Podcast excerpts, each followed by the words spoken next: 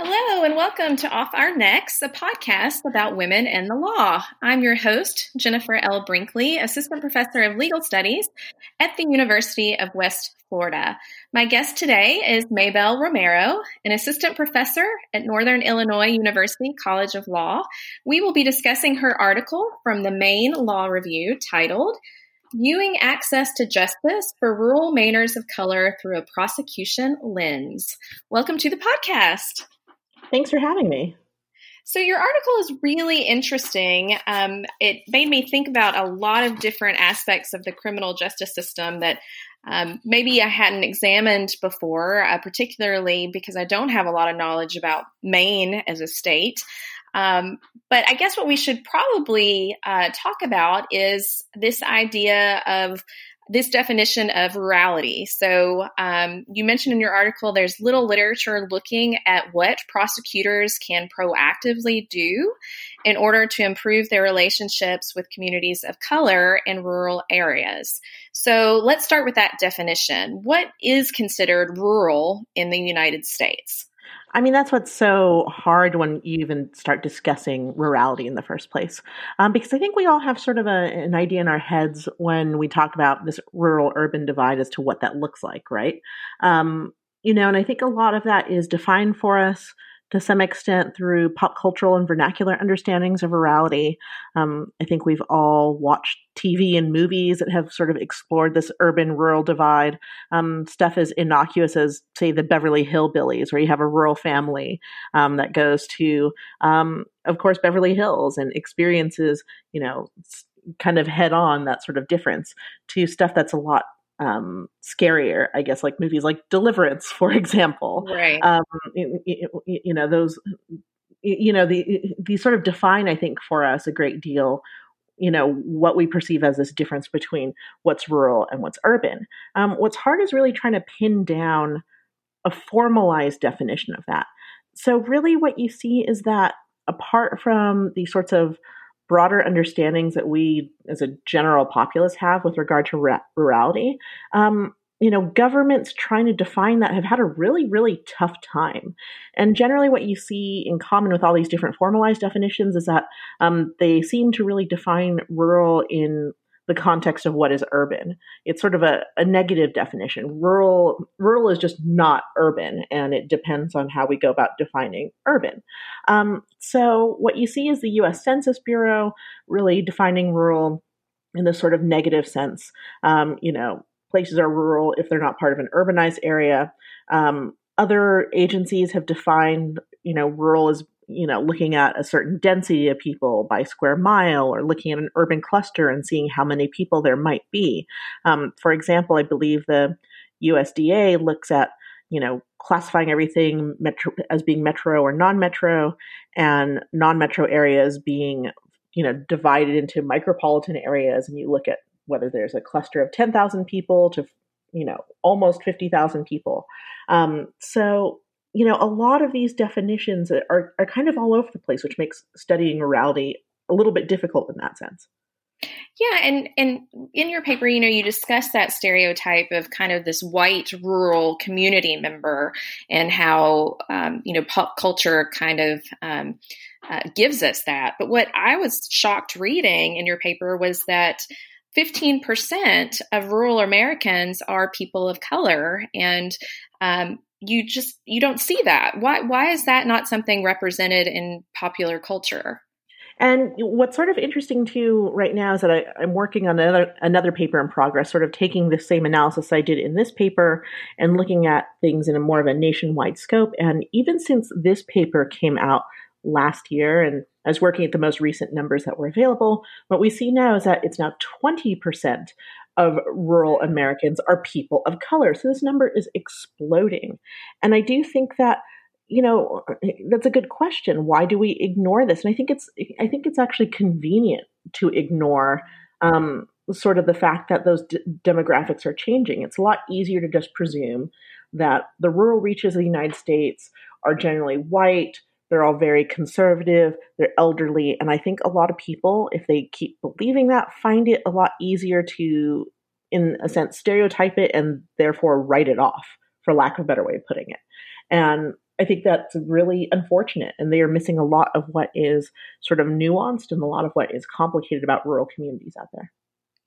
Yeah, and I was reminded reading this about, and I had completely forgotten it, blocked it from my memory, about Maine's Governor LePage's comments. He was the governor of Maine until 2019. But those comments he made in 2016 about people of color, I had just completely blocked it. I mean, I remember it. I remember the outrage surrounding those comments, completely blocked it out. I guess other things have been going on.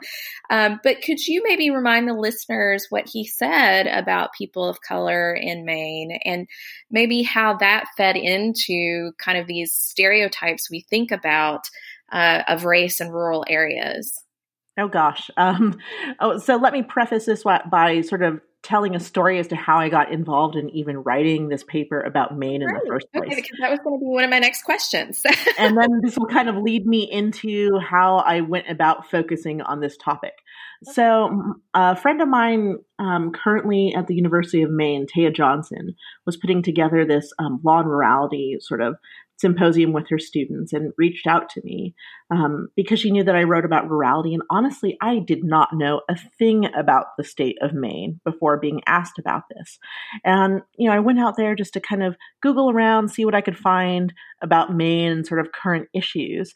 And I sort of stumbled into a lot of these statements that Governor LePage made, and these statements are rather inflammatory. So those of you who are listening in, please recall that I am quoting someone here, and that these are certainly not my views or those of the podcast, I know. Right. So this is in August of 2016. And Governor LePage was then talking about issues with regard to the sort of opioid epidemic that's been hitting Maine just as much as lots of other rural reaches of the country. But he was blaming it on, he said, guys by the name of D-Money, Smoothie, and Shifty, saying that they were coming up to Maine from places like Connecticut and New York, and that when they come up, they would sell heroin, and that half the time they impregnate a young white girl before they leave, which is just absurd. And when he was asked to explain those remarks further, he just dug himself further into a hole. He had a press conference. He showed up with a binder. He said this binder collected all of the drug arrests in the state from I don't know what time period. I'm not sure that he actually specified, but he said that, look, you know, 90 plus percent of these pictures in my book, and it's a 3-ring binder, are Black and Hispanic people. And let me tell you something, Black people come up the highway and they kill Mainers. You ought to look into that.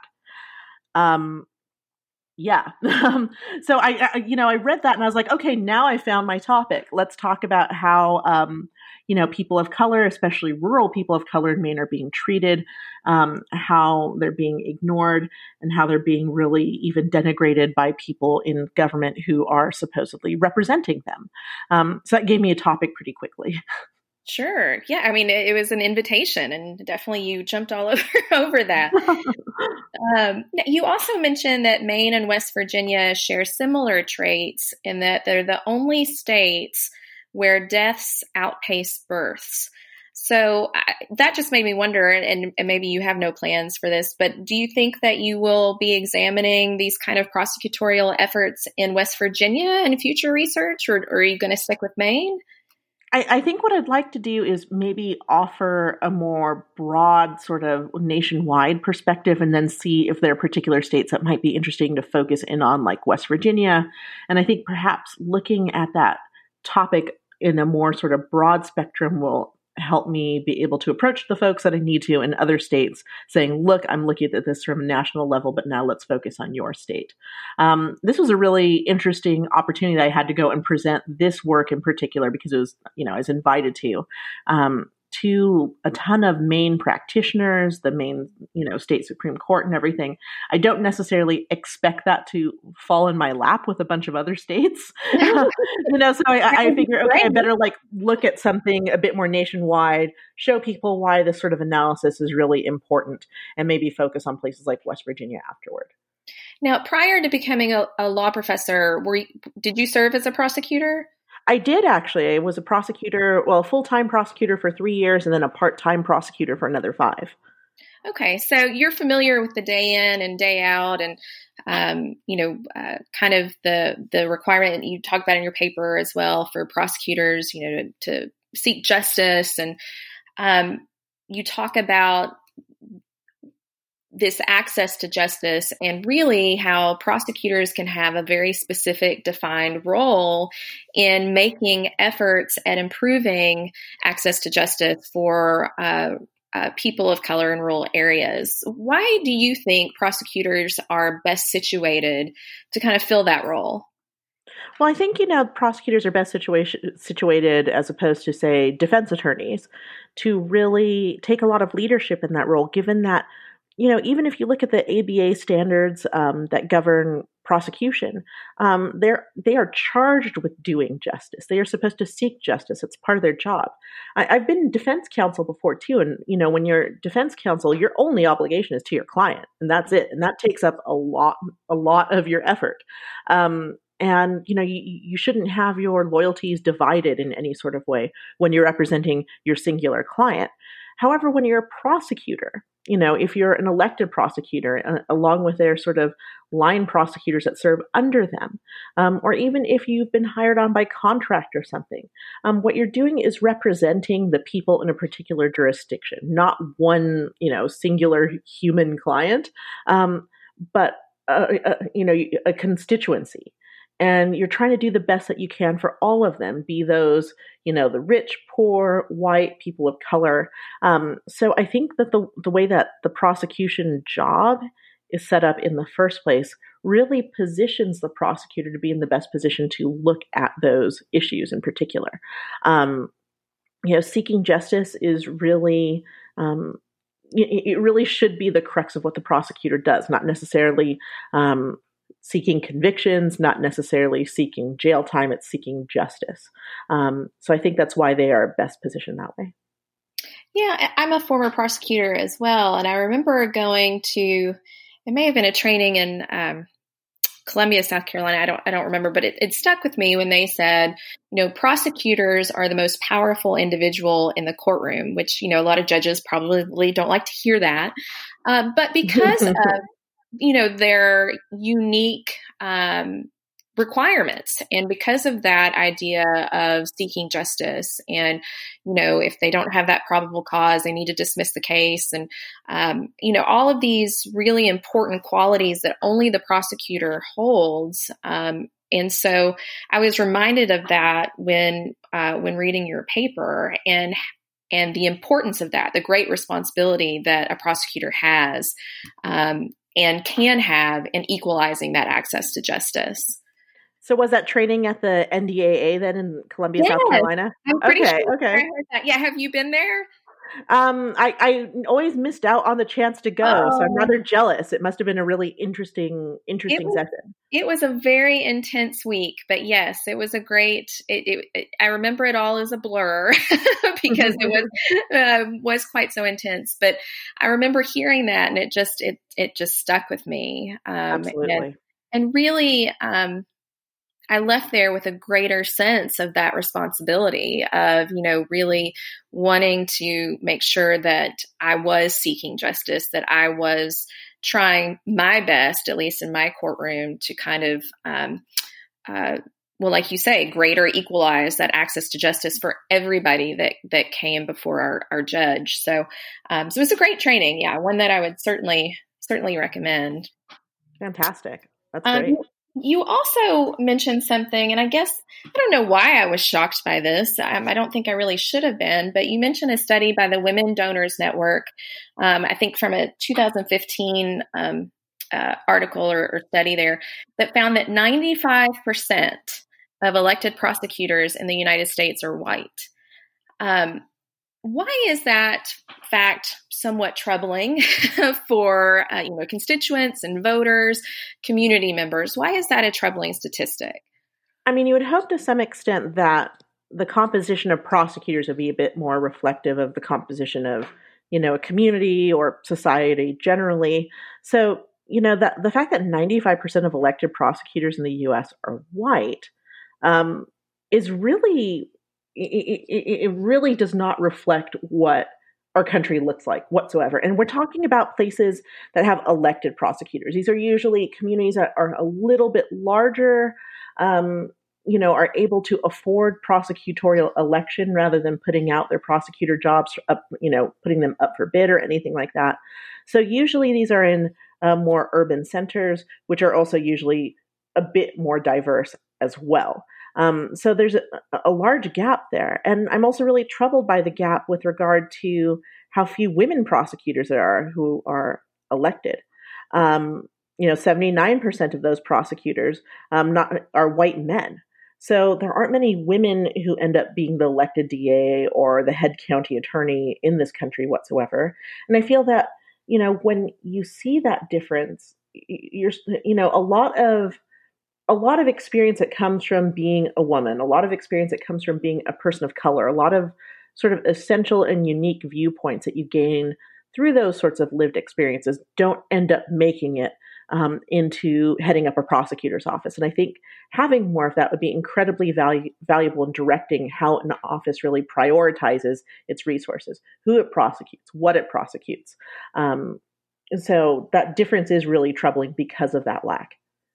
Yeah, representation matters, and it certainly matters at that level as well. You talked about a survey that had been sent out by the Maine ACLU to district attorney candidates, and one respondent answered that the Cumberland County District Attorney's Office, we do not base prosecution on race in any way, shape, or form. Tracking such information would be unnecessary. And that really what that kind of triggered in my mind is this idea of when people say, oh, well, you know, I'm colorblind. And so what that got me thinking is, you know, when a prosecutor says something like that, like tracking that information isn't necessary, it's not important, you know, our office is colorblind in the way that we prosecute offenses, what does that really mean? Or what does that say to the people that they are, you know, if they're elected, that they're representing? I found this statement from, you know, the Cumberland County District Attorney. His name is Jonathan Sahrbeck. Really galling, frankly, saying that, look, tracking this information is unnecessary. If there's evidence that prosecutors at Cumberland County are acting in a fashion that, you know, bases prosecutorial decisions on race, then this issue might need to be revisited. You know, I found it galling in that it really communicates to communities of color that, you know, the DA really doesn't care about whether these issues exist. And it's also really galling in the sort of lack of logic that underlies this statement. You know, if for some reason, I'm not sure how he was thinking that he'd ever collect evidence or see evidence if he doesn't collect numbers whatsoever. How is this going to become evident to him without doing so?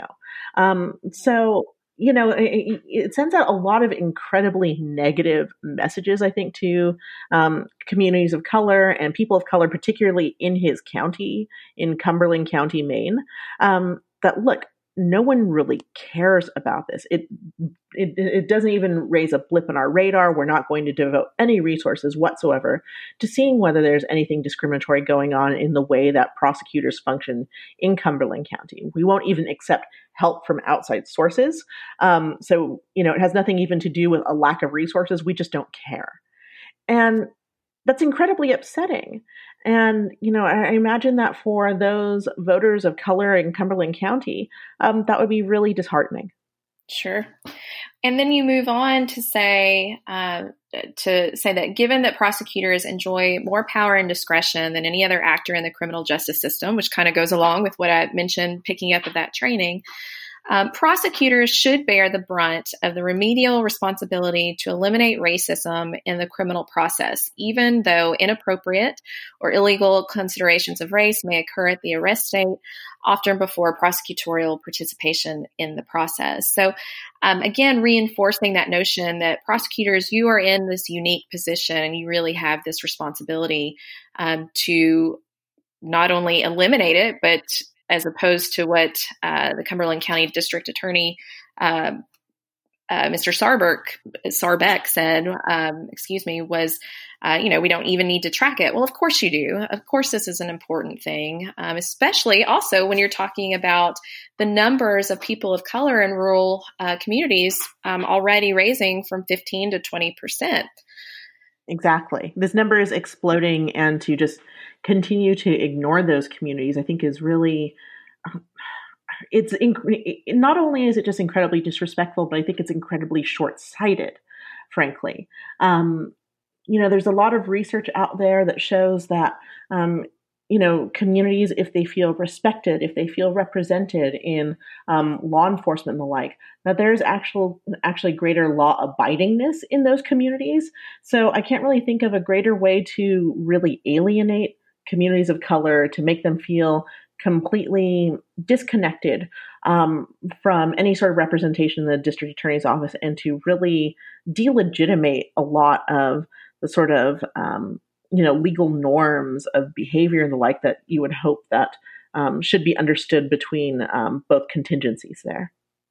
So if a Maine prosecutor was listening to this podcast and they were a prosecutor in a rural community, what is something that they could do to improve that access to justice for their community members? I really do think that they should, cooperate with organizations like the ACLU. The Maine ACLU is sending out these surveys to try to figure out, what can we do with regard to keeping track of things like drug policy, racial disparities, and the like. And I think even cooperating with organizations like that is really helpful and really shows different communities of color, different contingencies that, look, we care about these issues. We want to improve these. We want to look at different interventions. And at the very least, we want to track what's going on in our offices. I think another really interesting improvement that, something that, law schools could think about in different respective states along with rural counties, even apart from Maine, is trying to recruit more young attorneys of color to come and work in offices. And that might be done with, certain incentives, maybe their loan forgiveness incentive programs, perhaps there are stipends that could be put in place. But I think really increasing both people of color and women's representation in these different smaller district attorney's offices is really important, and there are different ways that we can look at doing that. Those are all great suggestions. So I thoroughly enjoyed this paper. I definitely look forward to reading further work from you in the future. So one last question, what are you working on now? So what I'm working on right now is looking at specifically rural it's funny because I'm working at two papers in tandem. So I start talking about them and they kind of like segue and like mush together into one giant paper, which I'm sure they will at some point. But right now what I'm looking at is also this sort of access to justice issue for rural people of color throughout the country. But also I'm looking at for hire part-time public defenders in the rural reaches of the country as well, who get those jobs by way of submitting some sort of proposal to a request for a proposal that counties or cities might put out there. So I want to look at the sort of insidious personal and economic incentives that bear upon those defense counsel who are, putting up, these proposals for bid and everything to be public defenders in these small jurisdictions. Oh, that sounds really interesting. Are you looking at that from a nationwide perspective or focusing on a state or a few states? So what's really hard is that sometimes these requests or proposals are kind of hard to find. Okay. So I might, kind of do like a nationwide survey and like collect as many as I can and kind of look at the language and try to code for, sort of commonalities throughout those different RFPs out there. So we'll see how that goes. That sounds really interesting. So I'm excited for that. So oh, thank you so much. Thank you so much for coming onto the program. I really appreciate it. Thank you so much for having me. Hopefully we can come on again whenever you're done with your next project. I'd love to. Thank you. And thank you to you for listening to Off Our Necks.